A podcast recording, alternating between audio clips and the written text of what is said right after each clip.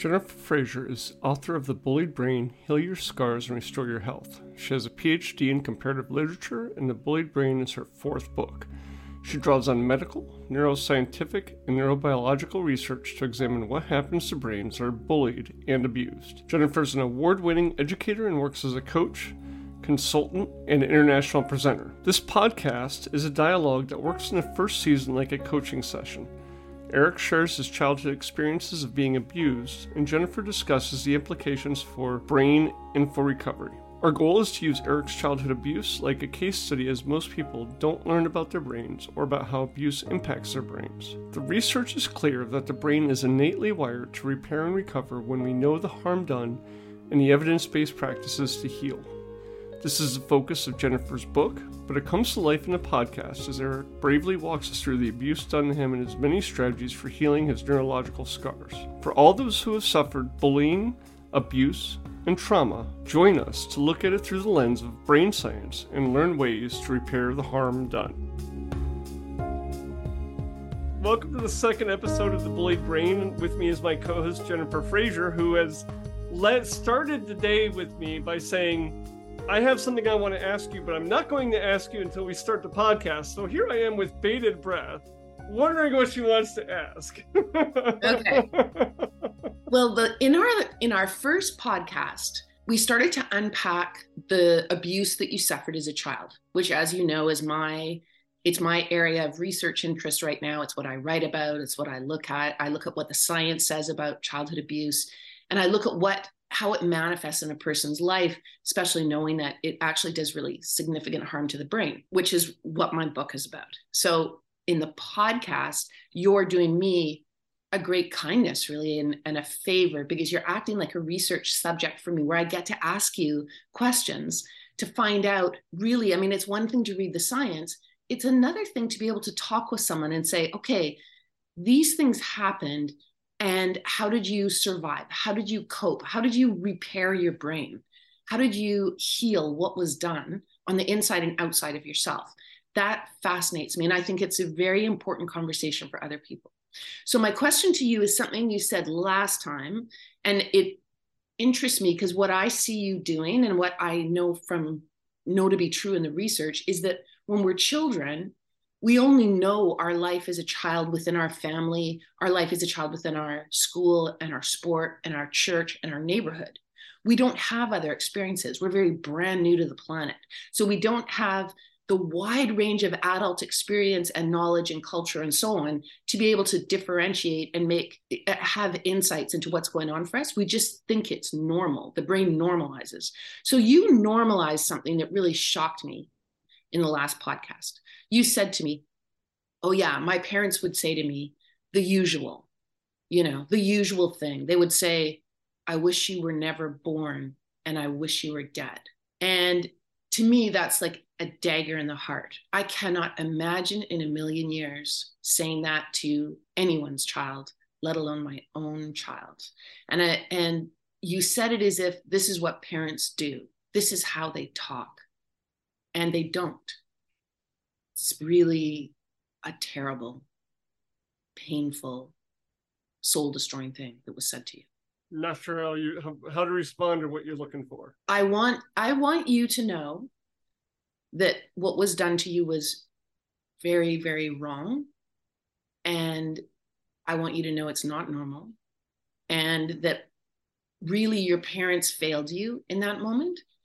And I'm curious how, as a child, you received that and how you managed to survive it. Let me start by saying thank you, I guess.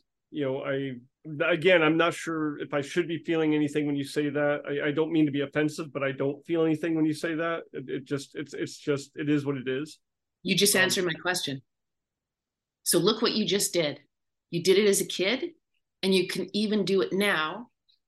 You just cut the feelings completely off because it's far too destructive and far too painful. And that's a brilliant survival strategy. That is your brain going, uh uh-uh, uh, wall just came down I, I can't hear those words. I heard them. I mean, you hear them, but they don't touch you. And that's yeah. a really interesting survival strategy that even a child's brain was able to throw that wall up.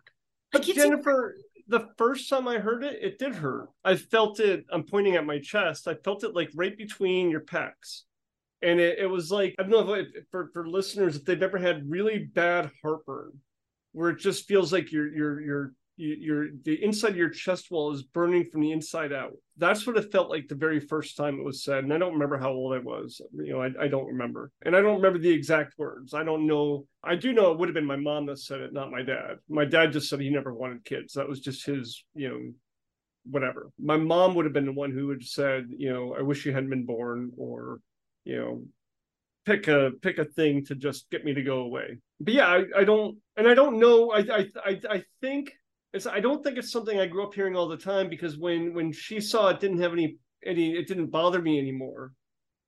She didn't do it. It's like they stopped hitting me when it didn't hurt anymore. You know, it, it's there's there comes a certain point where when you're told, you know, don't you know, if you cry, we're going to give you something to cry about. You just learn this doesn't hurt. It'll be over soon. And it's the same way, you know. It, it it's so by the time I was 13, you know, you're asking how I survived it. I don't think of it as surviving. It, it just, it just is. I mean, by the time I was 12 or 13, I'd cut my parents out of my life. They didn't mean anything to me. They were just two people I had to live with, and you know, until I could get out of the house. But there was no attachment. There was no meaning. You know, I didn't interact with them unless I absolutely had to. You know, there's this brilliant neuroscientist who talks, her, her book is, it's Lisa Feldman Barrett. And she talks about in her book how emotions are made. And she, she, I think it's something we should teach all children and all adults, I guess, because the brain has this capacity to create its own reality. So we have a tendency to think that the world is actually unfolding in some state of reality but it's not. Every single one of us is constructing our own reality. So we construct our emotional world as well. And the old science believed that emotions were kind of common across humanity. She completely debunks that with a ton of science to say, no, we don't all have common emotions across cultures. We actually have very distinct emotions that are taught to us by culture. So I'm trying to impose my emotional state in a sense on your childhood, right? I'm the emotion concepts that this causes for me as as just I guess let's call me let's call me and I'm the most imperfect mother in the world. Let's just call me a healthy mother. I'm a healthy mother. I don't have bipolar. I have no need to hurt my children. I want I have no I have no impulse to hurt my children. I would call that an incredibly unhealthy human behavior that doesn't make any sense. If you saw it in the if you saw it in animal populations, you would be horrified, right? It's it's unnatural. So if I don't have that impulse, I have the opposite impulse. I feel instantly protected. If I saw a child being harmed or a child being verbally abused, as you described, I, I would have to intervene. My emotion concept says like I go into that has to stop. That adult needs to be removed and gotten the help that they need. That kid needs to be completely taken care of and and nurtured back to well-being. Like those are all my emotion concepts. So you and i in a sense are having opposite experiences of what happened to you because your emotion concepts were you once you recognize the pain you felt the pain and then you had to build emotion concepts that allowed for essentially escape like disattachment not attachment or unattachment or whatever we would call that. You had to be very clear in cutting those two people, even though they're your parents, they had to be cut out of your life for survival, let's say, or for a reality that you could actually exist in. I, I find it interesting that that and maybe not interesting isn't the right word, but because I don't know that I agree that you would that that you or or people would step in if they see a child you might you might i mean you're pretty strong willed but that you that somebody would step in if they see a child who is who is being verbally or, or physically abused or assaulted. And I, I I say that anecdotally from personal experience. When I went to Disney, the one time I went to Disney, I'll never go back. I, I can't think of a reason why I would go back. I know everybody says it's supposed to be an amazing, wonderful time. It wasn't for me. I hated every minute. When I went to Disney, the the memory that stands out, well, there's two memories that stand out. The first memory is going through a turnstile and you know you, you so many number guests, and I, I cut in front of my brother, so you know we got something for for so many number guests or something. because I cut in front of my brother, I got it instead of he did. Well, my parents didn't like that, so I got punished for it. I don't remember all the details. I just remember getting punished for this thing. And then the second one was I told my mother I would go on Magic Mountain with her. We go up to the we get to the top and I freak out and I'm like, I can't do this. And she freaks out and proceeds to hit me and berate me the entire walk down. And I don't know if you've been to Magic Mountain in Florida, but there's there's there's video monitors all the way down, or from what I remember. I mean, it was many, many years ago. I don't remember. I could be misremembering. But my memory is that there was there was video monitors around showing the lines and showing the ride. And I was I would appear on those monitors as my mom was berating me and, and hitting me the entire time to get out of the mountain to get off the ride. And nobody spoke up or said anything. So I, I i, really question. And maybe maybe because that was in the 80s you know and this is the 2020s things would be very different. But you know I, I i don't know. Well you know my curse in life is i would have had to say something. And i think what holds people back is all of us know that in a family like that if you speak up if you embarrass the parent, you it's going to set the kid up for a worse punishment oh, yeah. at home. Oh, Once yeah. the door is closed, and this is what makes people it it paralyzes people. But what I I just don't understand how we have become a society that just you know condones this type of thing. You know, people talk about being trauma informed and they talk about intergenerational trauma. But what they don't like to say is abuse informed and intergenerational abuse, right? Like, do you know what happened to your mother? Like, do you know the backstory as to how she developed her mental illness? I mean, was she abused as well? My guess is she was. It's I so, guess, but I don't care. I mean, it doesn't change my life, and I'm I'm going to be incredibly selfish. I don't care. I've you know I, I I don't remember the last time I had any feeling towards her besides contempt. I think that's really healthy. I what what worries me are the people who had very abusive childhoods and they are still kind of talking about their parents in these glowing terms. That's where it really gets like super worrisome. And and that's why this is so one of the things that I want to talk to you about is exactly that because what fascinates me in your story is how abysmal it was and how you were able to really separate out from it. Like it you didn't let it wire your brain in any way which really interests me. And but i think I, it did jennifer because i don't I, I, have a real hard time making let me let me back up. I don't understand what in air quotes friendship is. I have people tell me they're my friend and i go along with it but i don't know what it means. I have people i will do whatever i can to help you know because i i'm that type of per i feel i'm that type of person. I identify as being that type of person that you know if you're in my life and you haven't screwed me over why shouldn't i help you? I guess that's a friendship. I have people i enjoy talking to but i also those same people i i almost have to be in a certain frame of mind because they'll call me and I, I'll I'll avoid I'll I'll dodge their call because I just don't want to talk. I don't want to listen to them. I don't want to be that whatever it is they need that day. And, and I, I, as I'm saying it out loud, I realize how selfish that sounds, but I don't know how else to frame it because that's how I think. You see, that doesn't sound selfish to me at all. When I listen to that, I go, oh, that's smart. I do that too. That's called self care. It's called sometimes you don't have the resources for somebody else. Doesn't mean you're not their friend. It just means you sometimes have to put yourself first if you want to be healthy. And I know you are, you have definitely set your sights on holistic health. So to make that decision that you're not 24 7 available, or you sometimes can't listen to someone else, like I'm very introverted. So my greatest enemy, the worst thing that ever happened to me is the cell phone. I'm like, why does everybody want their phone with them 24 7 it's like the point of the phone is the hopeful hopeful thing that you get really like brownie points because you made a phone call but the answering machine picks up so you don't have to talk to anybody i'm like yes And it doesn't mean I don't love people. I love them, but I need my time. I need to be alone. I need to be thinking. I just, and I don't see it as selfish at all. I see yeah, but, it. But, but see, there's a difference. You use the word love. I don't, unless you... it's, I know, but that's my emotion concept, right? My emotion concept is when I feel interested in people. I would do anything to help them. I have no desire to harm them. They've never betrayed me. That means I'm going to use the emotion concept for friendship, or I'm going to use the emotion concept even for love.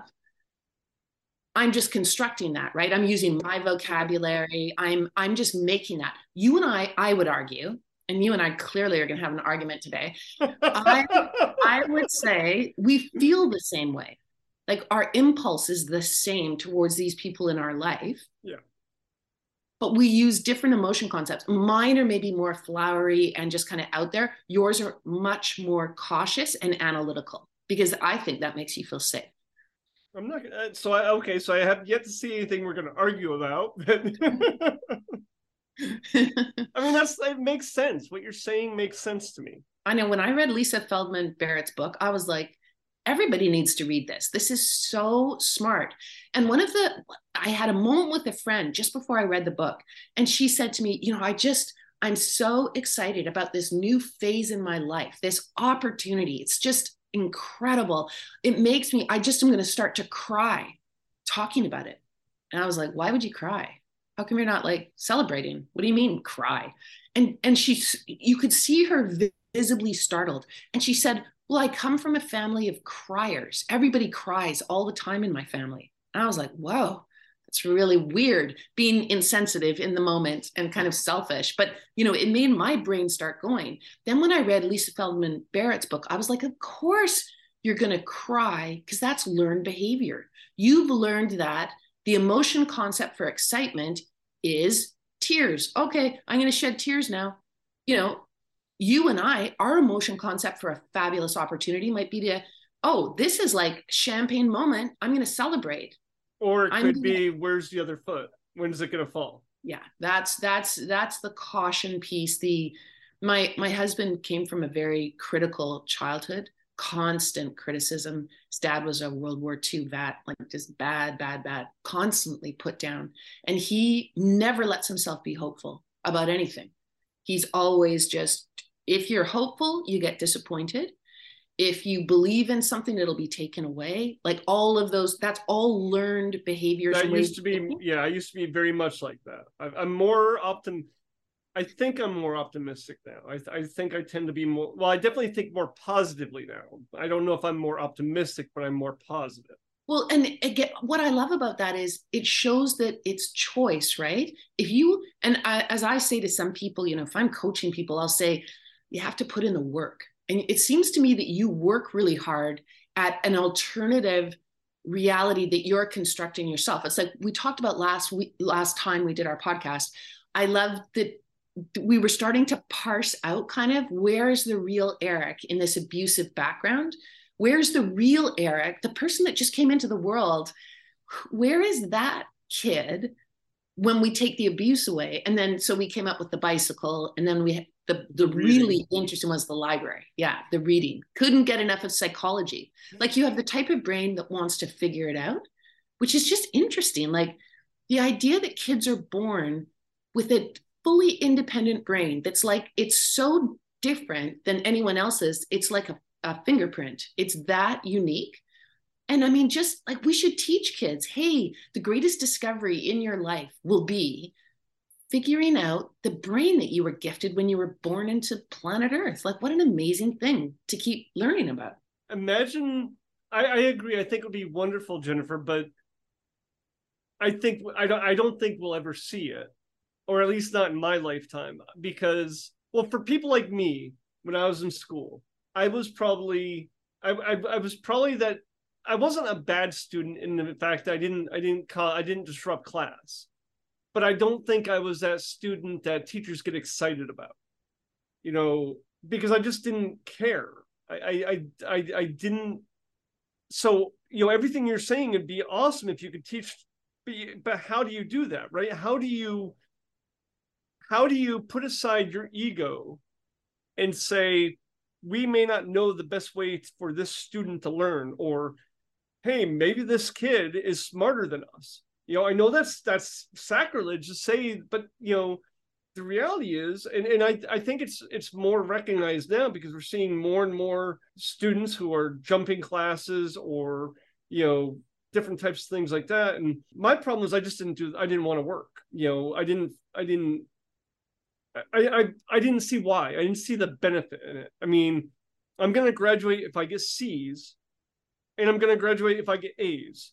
I don't have to do any work to get C's. Why am I gonna do all this extra work?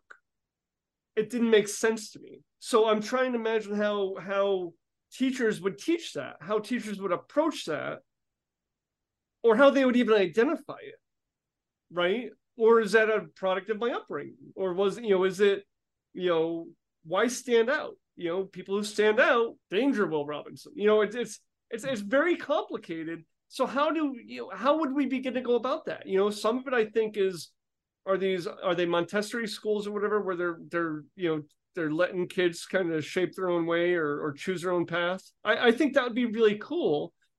But I also think it's a special type of student. I think there are going to be people out there who really need the structure. And the, the trick is going to be understanding which is which? Well, you know, neurobiologist Dr. Uh, John Medina, he says that the best teacher is a teacher who has theory of mind. And this and is why you told me I should never be a teacher. that was a really nice thing that I said. Wow. Of course, you would be a great teacher because you actually are just talking right now about a teacher's conundrum who's actually thinking about the student and not their own ego right? So that is theory of mind. So theory of mind is it's really profound empathy. So you look at every single student as an individual with a unique brain which is what they are plus they're being wired in different environments that you can't necessarily know. You don't know what the home life is like. You can make some guesses but you don't really know. So imagine how complex that is well, the greatest teacher tries to get walk in the shoes of the student. So it's like what we talked about in the last podcast. I was so sad to hear that the librarian didn't take this opportunity to say to you, "Hey, why don't we why don't we see if there's other kids really interested in psychology? Maybe we could have a psychology club. You clearly are so knowledgeable. Maybe you'd like to have a discussion. Maybe once a week you and I could talk psychology. I could probably learn a lot from you. Like where was that? That's good teaching you know so i mean there's and there's yeah such... i wouldn't be a good teacher well it take i mean it's a really hard job i mean teachers really are quite special people i mean I, i've taught for 20 years i've seen all kinds of different teachers and the vast majority are just amazing. They would do anything for their students and they try so hard. Of course, there's some people that have got their own psychological issues and troubles and you know they've never sorted them out or done the work or whatever to, to deal with it. So they they bring something very negative into their teaching but the majority are just you know they're all trying for theory of mind. And we're learning a lot about education. Like i've done a bunch of courses actually because i found the neuroscience piece on zero to five so fascinating. And i thought everybody needs to know this. Like people need to know about children's developing brains. And you know what's the best thing zero to five and there's lots of people and programs doing this. I'm, I'm just repeating what the scientists say and the educational phds i'm just repeating. But what they know is the best thing in the world for kids is play. Zero to five you just create opportunities for them to discover. There's the water table. You might feel an impulse to go and figure that out today or tomorrow. There here's the planting station. You can plant things and learn about the soil over here is the book corner. If you feel like reading psychology, you were probably in there, the book corner, reading psychology at zero to five. You know, there's all, oh, maybe you want to do kinesthetic things. You want to like run around and jump and climb. I mean, this is what children need. And then as they get older, obviously you create more sophisticated opportunities for them to learn and play, you know?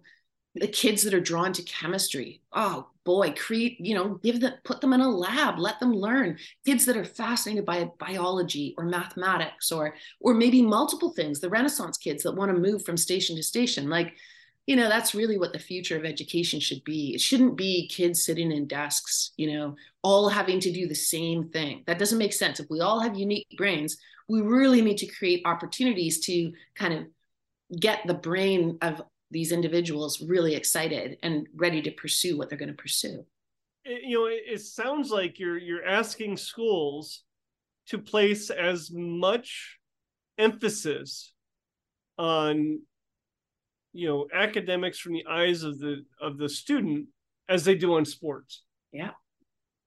Well and you know one of the things that drives me crazy is we understand that if if a child is going to learn something they're going to master football they have to daily practice if they're going to master another language let's say spanish or french they're going to have to daily practice you don't learn it in a workshop you don't learn it at assembly when somebody gets up, you know, and just goes blah, blah for half an hour. Nobody learns. Brains don't learn that way. Brains learn, and we know it from sports, we know it from arts like music, we know it from language and math. Brains learn by repetition at timed intervals. So, if we want to teach kids and adults not to be abusive, we have to teach them daily at timed intervals. This is how you don't hurt people over and over and over again until their brain comes up. You know, your parents, their emotion concept relationship to the world and even their own children was I must do damage. I feel violence. I feel aggression. I'm going to lash out at someone smaller and vulnerable and dependent on me. That's what I feel about the world. And then once they couldn't get whatever feedback they needed from that, they didn't, they, their emotion concept just flattened, right? It didn't have any meaning. And so they probably had to come up with something new. Who knows what they came up with after? But you'd have those people need to be trained every single time they feel the impulse to trot out the emotion concept of hurting somebody else. You have to shut them down. And that's Until what the Navy did for me. Every time, you know, maybe not every time, but enough times I'm like, okay, this sucks. So eh, you yourself behaved in aggressive ways that was hurtful to people you oh either need or not. and the Navy said no, can't do that. Not quite that black and white, but yes, there were incidents that I'm not going to go into or confess to on a podcast because I don't know statute of limitations. But I've done things that by any reasonable person would would be unacceptable involving weapons. So I was never and I'm pausing because I want to make sure I say it the right way. There were no legal ramifications holding me accountable. There was a lot of what a lot of my change was prompted. I wish I could say guilt, but the reality is it was fear of getting caught and losing my freedom, which is a recurring theme for me. You know, I value my freedom over all else. I mean, if you want to motivate me, it, it's find a way to get me more time, find a way to get me more freedom and control over my own life, which is gonna be pretty damn hard to do at this point because I've I've become a master of it. But in the Navy, it was I did have a lot of outbursts. I did have, especially at my first couple commands, I didn't know how to interact with people. You know, I I told I, I'm part of the diagnosis of of anti personality disorder, but I was a pathological liar. Uh, you know, from from as early as I can remember till probably my second boat, you know, my second tour of duty, where I would just, I couldn't even tell you why I was lying. It was just easier. Can I tell you? That's why we're here. That's why we're here. See, what is so interesting to me is you're describing, in a sense, narcissism. So, one of my big questions all the time in my research and my work is people want to talk downstream. So they want to talk about, oh, I have anti personality disorder. The way my brain works is I want to talk upstream. I'm really interested in when that began and how it started and why it was useful. Because if you go backwards that way, you can always find, almost always, you can find the brain doing something smart to protect you. And you've told me enough, like even in the last podcast, you shared that you had to lie all the time to survive. Telling your parents the truth or having authentic connection in any way, shape, or form with them was, was life threatening, basically. Literally life threatening, like going to the hospital repeated times because you are broken and bruised and damaged. Like your life was on the line. And so your brain, of course it was lying. It was, it was, it was fabricating falsehood because that's the type of people you were dealing with two intraspecies predators. Well, you don't tell predators the truth, right? Truth makes you vulnerable. And so, like, I just love this. Like, you've got this powerhouse brain trying to figure stuff out, even as a kid, but you're smart enough to know your brain knows truth is dangerous. Well, of course, you take all those wiring lessons, you take all of that brain shaping, sculpting material. It's not not like you get away from the interspecies predator and you suddenly are like, oh, these people are my friends. And now I'm a mindfulness expert and I'm not going to have any outbursts and I'm not going to be aggressive and I'm not going to do risk taking, dangerous things. Of course, you're going to, you have to continue that pattern because you believe it's reality. But what this is the key thing is some people, I call them writers of culture. So I would argue you're a writer of culture. Most people are readers of culture they they just become however the world shaped them and this is what my first book was about and i use literature to make the argument and i'll tell you i want to tell you what the tipping point thing was that i found that changed some people into writers of culture like original thinkers like revolutionaries rebels people that say this can't be reality it's not the reality i want I'm going to create something different. And what I found, so in the literature, what I talked about and discovered and worked on and so on, and it was all about rite of passage. So you, Eric, the the abused child, up until you went to the Navy, that the Navy for you, what you're describing to me is what I would call, or what anthropologists would call, the liminal phase. So you were born Eric, the child that got abused by these interspecies predators, up until you got away from them you were born that person, but then you went through, and this is a ritual initiation ceremony that you undertook in some psychological way yourself. You started through a liminal phase where you were like, whoa, I don't want to be like them, but I need to learn to be someone else. I have to die as the Eric that they created and be reborn. And oftentimes in, in ritual ceremonies, of course, in, in tribes and so on, back in the day, even in church processes, people would take a, a new name on and it becomes very symbolic to them or they'll get a tattoo or they'll get a piercing. Something will show that they are the new person. They're they've been reborn. Most people are way too afraid to die and go through the liminal phase of not knowing who you are. They're, they're terrified. So obviously you have the courage instilled within you in some way to have been able to go through that phase and maybe you're still constructing the new eric i think you would say you are in, on certain levels you're constructing who you would have been if it, if you hadn't had this construction in the past. But what I found, and this is my question to you, what I found in that in that book and what I wrote about was that these people needed a mentor. They had to have the right mentor that helped them. And I'm wondering, like, did was there someone in the Navy that said to you, ah, you can't do this. You still belong, but I don't like you're running the risk of losing your freedom. Or like, did you have a mentor?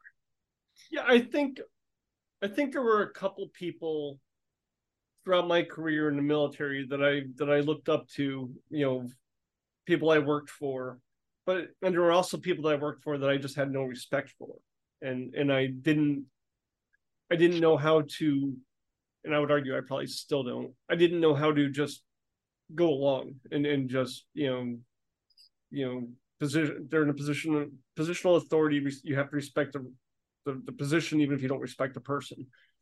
I've, I don't think I've ever been a, very good at that. But yeah, there have been a couple. There have been people through the years that, that I've looked at, and I guess you could call them mentors. You know, and and there was one that I I, I had used to consider a mentor up until he. I'm, I'm saying this because I think it's relevant to what you just shared. But he, you know, up until he said, well, you know, he he made the comment to me about how I've how he was a father figure to me. And I'm like, no, dude, you are the farthest thing from a father figure for me. And at that point, he, I come out of my life because I just, I'm just like, you really obviously don't know me. So I'm not mm. wasting any more time with you. Mm. And I never look back. But yeah, I've had mentors. See, okay, my emotion concept for that is I, and I could be, maybe I'm off on this, but that makes me feel my emotion concept that I feel that gets constructed by that story is sadness because I feel like you cut him out of your life because of your father in the past, not because of who he was in your present. It was so terrifying, basically, to you to even hear the word or think that you might be getting drawn into a similar. But I didn't. Th- I, I don't think I was getting drawn in because that's not how I perceived him. He he wasn't that much older than I was. I mean, he was you know maybe five ten, 10 years. That'd be like me calling you a mother figure yeah, no, it's not going to happen. And I, you know, he was further along in his in the career that I at the time I was in financial services. He was further along and, and very successful in that career. I was looking at that as a model for how I could be more successful. That is not parenthood to me. That is a mentor for how to be more successful at work. Yeah, that's true. So I, I think it was his own ego and that mm-hmm. that told me a lot about him at that point. point and i'm just like you know that is this is not somebody i want to mirror this is not somebody that i want to try to be more like well and also it does carry that as you've said freedom is so important. It carries an obligation almost. It's like we're we're father and son. It's like you know i i didn't i, I thought it was you know it's eh, this is a really good example of how so you describe the story. I march out my emotion concept but it's because I've created a mythic event in your life that didn't actually happen. I was seen like the Gandalf figure with his long beard and this and his walking stick and his robe, and you, the acolyte, the young disciple, learning and then rejecting the father. You know, I made that all up myself in my brain, and it wasn't true. And the second, so this is in the literature, they call this perspective taking. So my empathy was to say, oh, Eric, I know what it's like to reject a father figure. That's heartbreaking. So I'm going to trot out the emotion concept sadness. I feel sad about this. And you're like, no, no, you're misreading what actually happened. And you gave me a new perspective. So instead of just letting my empathic imagination go crazy, you set me straight on okay no you're missing key points here. And now our empathy is back in alignment. I can understand where you're coming from. And i'm like ew i agree with you. Well what is ooh bad ego. You know i'm like back on side. And you I know mean, what's that... so cool about this jennifer is we can we're showing i i hope we're showing listeners how they can have honest conversations without making it without without feeling fake you know like like it's okay to check for understanding and be wrong. It doesn't mean like I don't hate you all of a sudden. Like, oh my god, Jennifer, what the hell's wrong with you? Why were you thinking that? Really? I mean, no. No. I know. It's like think of all the marriages we could save. I mean, haven't we all been in the marital conversation where you just you just completely misread what the other person is feeling or thinking? I mean, it's humans. That's what we do. We we have had this you know, one of the things i learned from a psychologist who's absolutely brilliant and i adore her name is dr Lee-Anne Gray she's in california she's taught me so much but she i took act, an actual course with her one-on-one where she taught me over the course of 10 sessions empathic listening and it was such an eye-opening course for me because what i discovered about myself is that i'm a terrible listener when I'm listening to somebody else, and I think other people do this, and that's why it's hopefully useful. What I learned was when I'm listening to somebody, I'm actually not really listening. I'm busy constructing my own response. Or I'm doing what you just witnessed me do. I'm, I'm myth making my own version of events. And this is where misunderstanding happens. So in empathic listening, and you and I could do this as an exercise, which might be kind of fun in one of the podcasts we could we could do a session where we do it this way or part of it. So let's pretend we're doing empathic listening. You would speak first.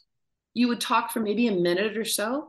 And my only job i'm not allowed to say anything. I'm not allowed to interject or have a facial expression or make any vocalization i can't agree or disagree i can't make a joke nothing all i can do is listen once you stop, you pause after a minute or so because it can't go on too long. Because my job then is to repeat back what you said. So when you're doing empathic listening, you actually are completely listening because you know that your task is to repeat back with as much accuracy as possible what the person said. Once I've done that, you go on for the next minute. And this goes on until you're finished and you say to me, I feel heard. And then it's my turn.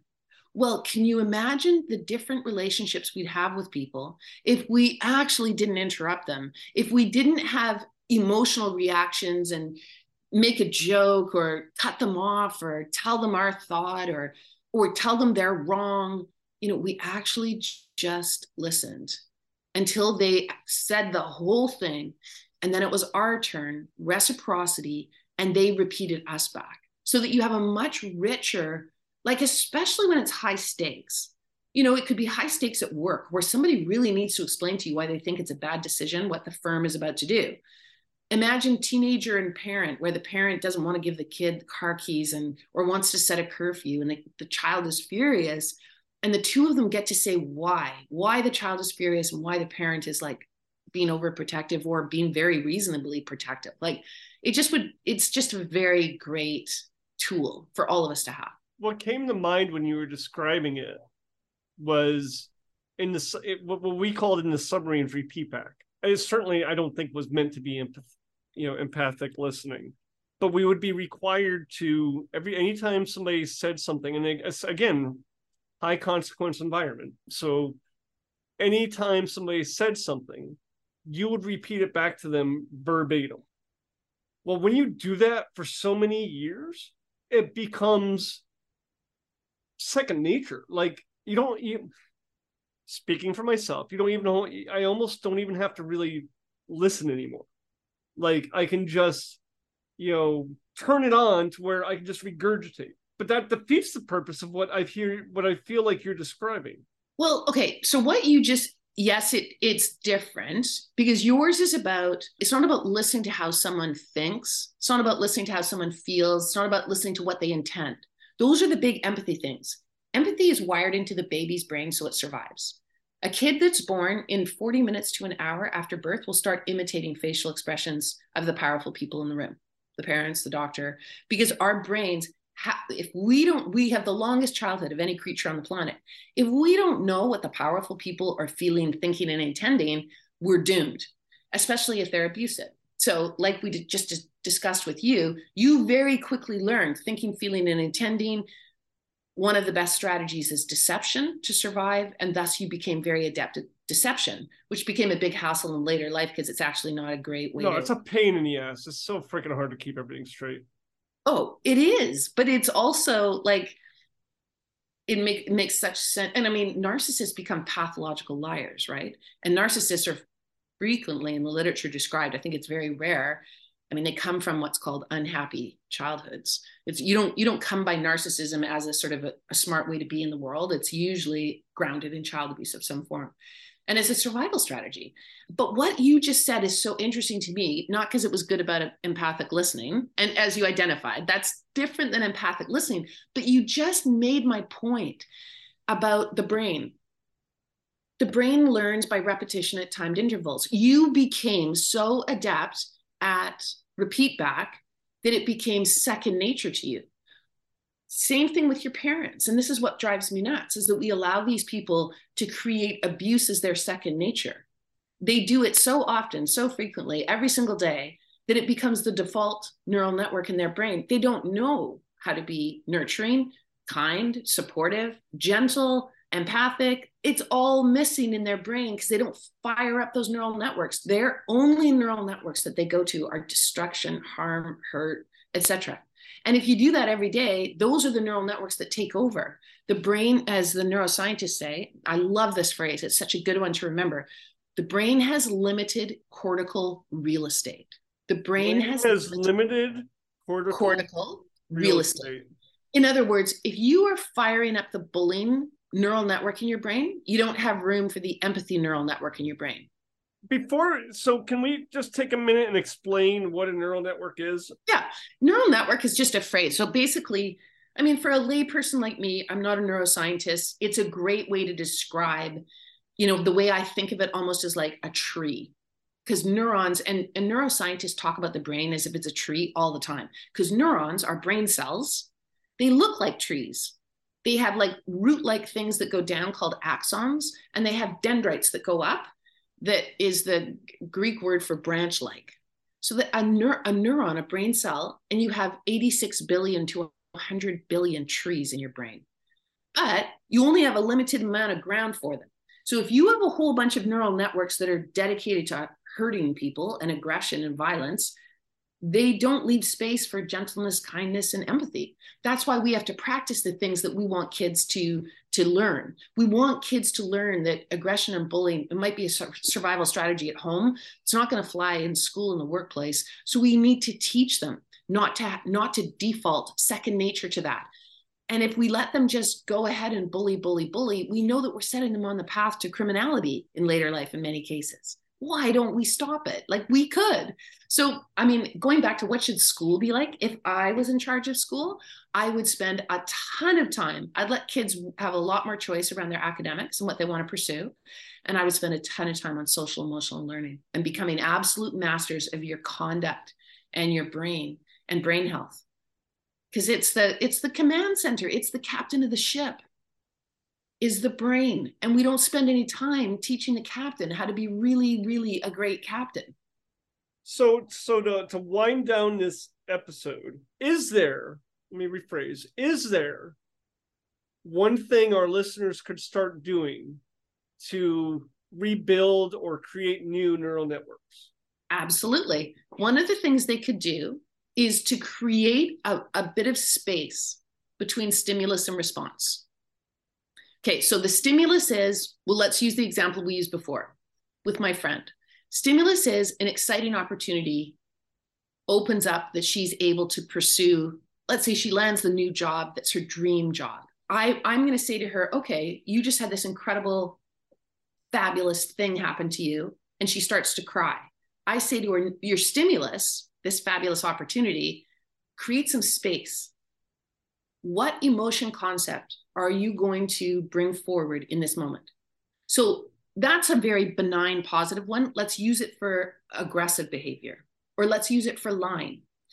You are confronted with an authority leader who reminds you of really bad parenting style, and you've got a choice in that moment. You said it yourself. You said, I can maybe not respect that human being, but I must respect their office. I have to respect the position of authority that they're in. That's how you do things in the Navy. It's how you. It's how it's supposed to do things. How you're supposed to do things, and it's going to be safest and smartest for you to do that. Now, in childhood, deception was the smart way to survive. That's not a good emotion reaction to this stimulus anymore. So you have to rethink, and it's hard work, but it does lay down new, new neural networks. In that moment that you pause, you're creating a different reality for yourself. So your default reality is lies keep me safe. Your your present day reality is I need to respect and I need to tell the truth. I need to marshal the if you can call it an emotion concept, enough trust, let's say, enough a belief in the system that I'm going to take the risk of telling the truth. You know, that that's creating that space so that you're not just doing what your brain was wired wired with in childhood I mean, it's the great journey we're all on, right? We get wired in childhood or by school or by sports or by whatever happens to us.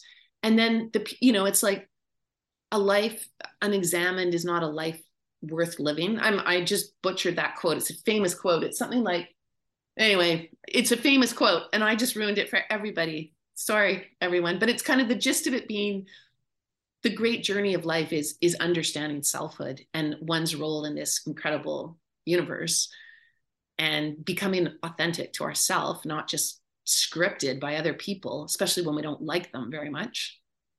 And and with everything you just said there, Jennifer, I think I think everybody can apply it, even if they didn't have an in you know big T traumatic experience childhood or or what have you. I think in every relationship, marriage, friends, whatever you want to call it, there's going to be a time where somebody's going to say something and your first reaction is going to be to a white lie.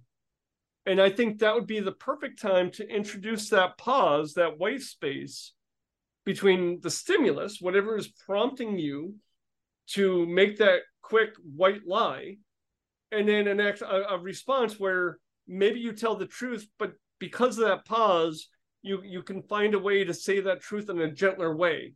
Or you have time to realize i don't need to be so defensive and then just build that in. And that would start rewiring your it'll be really hard at first. But the more you do or or maybe you're a person that says yes all the time. And with with dire consequences because now you're just so you, you just never have time for yourself. Insert that white space between the stimulus which is somebody asking you for a demand on your time or maybe that's not how you're thinking about it. Maybe they're asking you for a favor or whatever. Again i got to be careful about my words uh, you know my reality. Maybe they're asking you to do something for them because they know you really enjoy doing things for people. And you insert that pause and give yourself enough time to really consider not the question of can I help this person or not, but rather is is there enough available bandwidth time or whatever and, and jennifer you can tell me if i'm framing it correctly to really help this person in the way that they deserve you know and that's giving you permission to say no because if you say yes you're not really helping them in the way that they deserve does, does that make sense? Am I processing everything you've said? Yeah, no, that makes perfect sense. I would just add one thing where as we've talked about in this episode, it's it's okay to say no just because for yourself.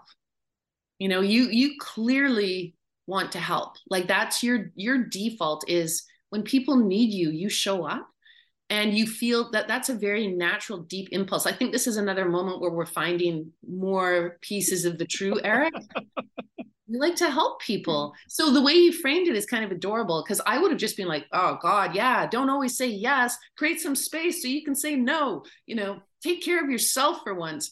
But you didn't frame it that way. You framed it as maybe it's even more helpful to the person if I give them this little bit of space, you know, like you still want to help them.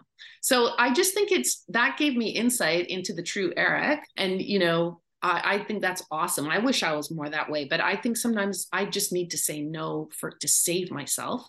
And that's okay too. It depends on what you're creating. But yes, this whole I, I mean, this is a deep mindfulness practice that I'd love to talk about next next episode. Let's start with talking about how creating space between stimulus and response is a um, a, a, key component of mindfulness and that's another amazing way that people can change neural networks to to have more thoughtfulness or calm or it's actually a hugely healthy thing. It's a and we'll we can talk next time too about how choosing the mindful neural network really lowers your stress levels in ways that can really protect your brain and body from negative stress. So it's a great let's let's talk more about that next time. We'll do. Uh, this as always jennifer this has been a lot of fun. I i really do enjoy these. I i want to end the end on a note that maybe I don't have to say, but we are not therapists. We are not mental health professionals. If any of this is bringing out things that you feel you need to process, I really encourage you to find a mental health professional that you know that you that you can trust you know betterhelp online is a great online resource but you know if you if you do better in person please find somebody don't be like Eric who took, you know, 40 plus years, you know, to actually sit down with somebody. And and I will tell you, as Jennifer said, there is a difference between a coach and a therapist. And I want to do another I want I want to make sure you Jennifer, if you're okay with it, one of these episodes we we've spent some time on the difference between a coach and a therapist. Because what you and I are talking about and what we're doing now is not therapy. This is although enjoyable, it's not going to if i hadn't been working with a therapist this could do more harm than good yeah i mean i don't know I, let's have a talk about therapy i would love to talk about it because i i've seen therapists i've seen psychologists and psychiatrists and i would love to talk about that and that kind of a dynamic and i almost wish i want to flip that and say like i cannot tell you how much it helped me and i I love the therapeutic process and I know it's so valuable, but I also wish I'd had a coach back in the day.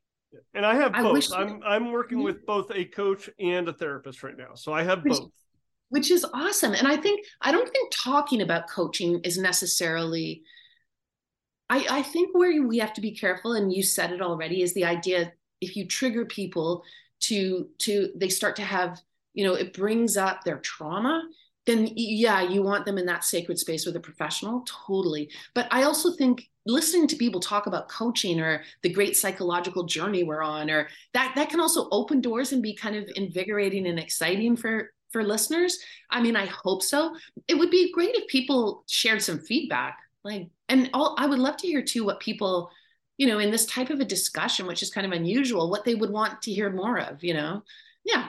Anyways, yes, definitely. Let's talk about psychology and coaching. And I'm I'm desperate to share my stories of uh, psychology and psychiatry with you now because there's some really interesting things I learned about it so yeah, that'll be a fun conversation. We were supposed to talk about Stockholm syndrome today, and we didn't even mention it. There's so much to talk about when you're talking about the brain. And then you know, it, it just it goes back to the idea of brain health versus mental health, right? Because the idea of neuro, and I don't want to go down another rabbit hole, so I'm I'm just going to finish on this thought, and we'll we'll pick it up again.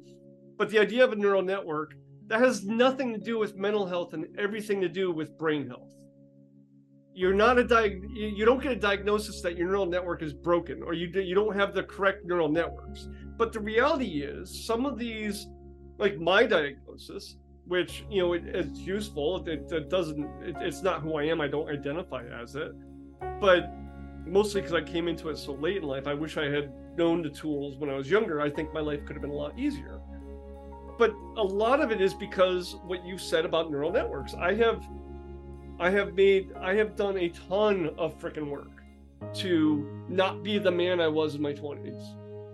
You know, and that is, you know, to use the language you've given me, it's, it's creating new neural networks.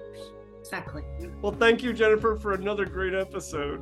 Thank you so much for chatting with me about this. I love talking about the brain. Thank you for listening to The Bullied Brain. As a reminder, neither Jennifer nor I are licensed clinical physicians, psychologists, or mental health professionals. Everything we are talking about during this podcast is anecdotal as it relates to me, Eric Jorgensen. If you are looking for help or you would like to seek answers to your own questions, we encourage you to seek out a mental health professional in your area. Please do not try to do or overcome any trauma on your own. Thanks for listening.